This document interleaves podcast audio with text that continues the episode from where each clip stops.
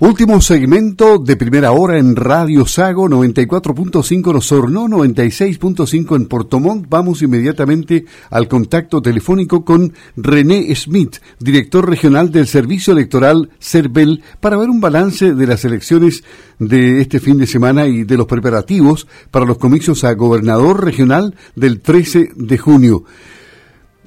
Vamos a saludarlo con una pregunta inmediatamente en honor al tiempo. Director, primero en términos generales, ¿cuál es el balance que hace el servicio del proceso electoral del fin de semana? Como director del servicio de CERVEL, ¿quedó satisfecho usted? Buenos días. Buenos días. Sí, como director yo le voy a decir que quedé muy satisfecho. Eh, esta, esta elección era bastante compleja, eran cuatro elecciones eh, o sea, con cinco escrutinios, eh, en dos días, con, eh, con, digamos, con custodia de, los votos emitidos los no emitidos, en una sala especial. Todo funcionó muy bien, no hubo un reclamo, una, una gran cooperación de las Fuerzas Armadas y también de los vocales de mesa. Y todas las personas que intervinieron, ya sean los, delegados locales, los, los peces, que son el personal de, enlace del servicio electoral, y sus asesores, igual que los que las personas, los facilitadores, funcionó eh, marcadamente bien. También la capacidad de las urnas, que se estimó en un principio que iban a ser, eh, sobre todo respecto a los votos concejales, las ciudades más grandes, como ser Puerto Montt o Osorno, cuyo tamaño era el, tamaño de la cédula doblada era bastante bastante grande, pero todo funcionó bien. Afortunadamente no hubo problemas, igual que el trabajo de los colegios escrutadores, pues hoy día, o sea, ayer estuvo todo dentro de la normalidad. Acá en la región todo ya está eh, listo, eh, ya no tenemos cosas pendientes en lo que respecta a, servicio electoral y realmente satisfecho, estoy muy satisfecho. ¿Con cuánto contingente de personas se llevó a cabo este proceso en la región de los lagos, entre vocales, delegados local, asesores, personal de enlace, asistentes, facilitadores? Si no tiene la cifra exacta, globalmente, ¿cuánta cantidad de gente aproxima? Se calcula como unas 11.000 personas. 11.000 personas, ¿eh? una buena cantidad. Eh, ¿Fue suficiente? Sí, sí claro, eh, y muy apretado, porque los facilitadores, ¿cierto? Y, y, los asesores, todos quienes, quienes, quienes ayudan en esto, también las juntas electorales, tienen su personal y todo es muy, muy, muy ajustado. Siempre requieren, siempre piden más y bueno, y uno tiene que sujetarse a las instrucciones y al presupuesto. Ahora, en el entendido que prácticamente la gran mayoría están obligados por una carga pública de ejercer sus roles en las elecciones y considerando la particularidad de este último proceso, ¿sería recomendable, bajo la actual contingencia sanitaria, seguir realizando elecciones en dos días para evitar aglomeraciones y riesgos de contagio? Yo sé que usted es de la parte técnica, que no, no puede entregar opinión a lo mejor, pero ¿qué, qué le parecería esto? No, esta, elección de, dos días fue bastante compleja, por lo, por lo que yo le mencionaba recién, sobre todo con, la custodia de los votos y las urnas, pero también era bastante extensa. Esta es la, única elección que ha sido tan, tan, tan extensa en ese aspecto. Ahora la que viene ahora el 13, el 13 de junio, que es la segunda vuelta, eh, va a ser en un solo día, y también las primarias y todo lo que viene va a ser en un solo día, porque en realidad, eh, a lo mejor, espero, quizá, ojalá que no me equivoque, pero en realidad es una carga muy grande para todo el personal que colabora. Pero en realidad, eh, entre estimo que no, se, eh, no es necesario más que eso. Ahora, un tema que, que mantenía la incógnita de este proceso era el resguardo de los votos por un eventual fraude. ¿Se sortió bien este desafío? No tenemos ningún reclamo ni porque estuvieron ahí, eh, tenían derecho a estar presentes en toda esta situación, apoderados políticos, los funcionarios del servicio, eh, también las Fuerzas Armadas, y, y el mismo delegado local y sus asesores. Yo estuve presente en, una, en un colegio acá en Puerto Montt y en realidad todo junto con el general de la fuerza, el general Ejía, estuvimos observando y funcionó muy bien los, los sellos y la el sellado de, de, de, las ventanas y puertas y eh, en su caso y también el, cierre con, con llave funcionó muy bien y no hubo absolutamente ningún reclamo. Todo fue con normalidad y, y cooperación de todos. ¿Y cuáles fueron las principales dificultades eh, que pudo observar en este proceso eleccionario que duró dos días? A ver si podemos identificarlas claramente para ir viendo cómo se subsana eso. Mire, la, dificultad general que se, se, presenta en, todos estos procesos es, es reunir la cantidad suficiente de vocales de mesa. Eso es, una dificultad y ahí tiene que extremar su esfuerzo ahí el delegado local buscando eh, personas que puedan cumplir ese papel o bien sacando eh, vocales de mesa de otras mesas que exceden el número de tres para, para integrar una, una buena forma. A propósito, ¿cuánta gente falló? Por ejemplo, ¿cuántos vocales de mesa no llegaron a cumplir su función? ¿Existe una estadística? ¿Qué tan cuesta arriba fue sacar estas elecciones en ese sentido? O lo que usted dice de sacar vocales de otras mesas, llamar a la gente que está en la fila. Eh, ¿Funcionó todo el sistema bien ahí? Funcionó bien porque todas las mesas, todas las mesas se constituyeron. Tanto el sábado se instalaron perfectamente, tanto el sábado como el día domingo.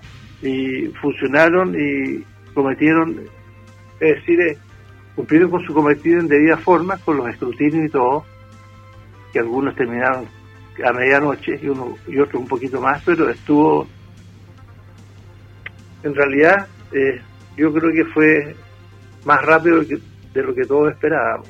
Incluso el votar también, el acto de votar, de, emitir el voto, eh, fue más rápido de lo que uno esperaba a pesar del tamaño de la cédula ya que están predobladas y para los electores fue relativamente sencillo cumplir esa, esa función.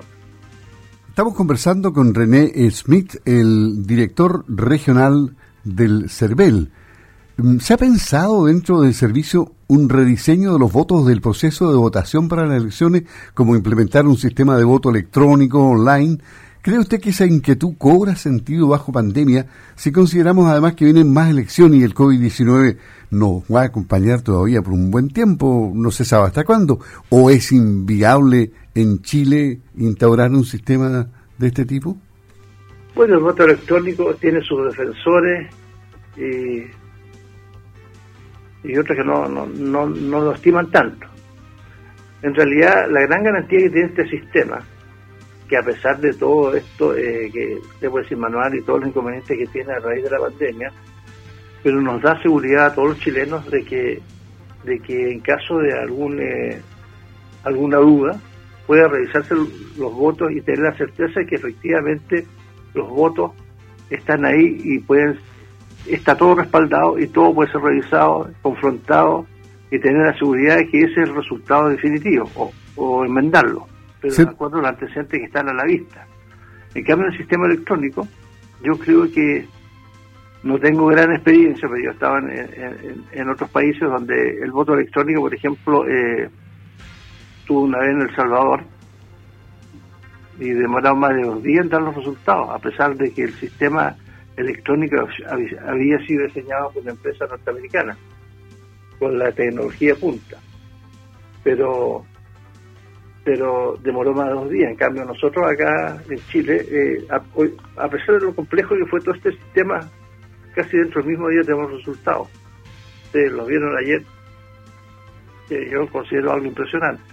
Sí, se, lo, se lo pregunto porque el presidente del CERVEL indicó que hay que ser cuidadosos con los cambios y con el sistema, pero también dijo que hay pasos que el Consejo Directivo del CERVEL quiere dar, como por ejemplo el voto anticipado. ¿De qué se trata el voto anticipado? ¿Podría explicarnos qué tan viable puede ser su aplicación?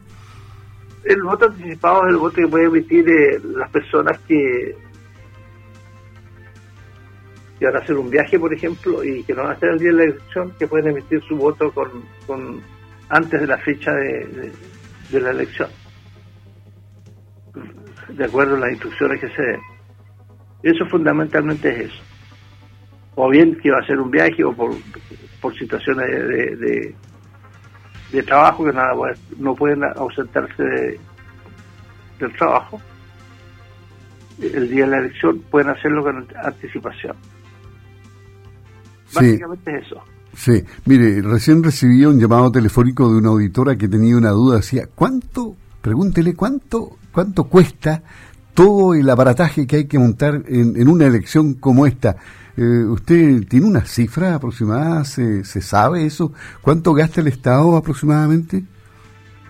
Eh, es harto dinero, eh, pero yo en este momento no podría decirle porque... ¿Le faltan dedos de las manos?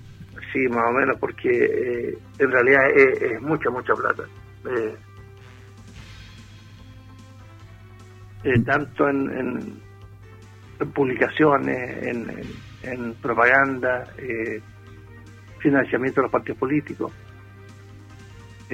gasto de, la cédula, de, contratación de personal, es mucha, mucha plata. ¿Estamos hablando de millones de dólares? Yo diría que sí, claro que sí pero no me atrevería a una cifra. Puede que oh. sea como los 9 millones de dólares.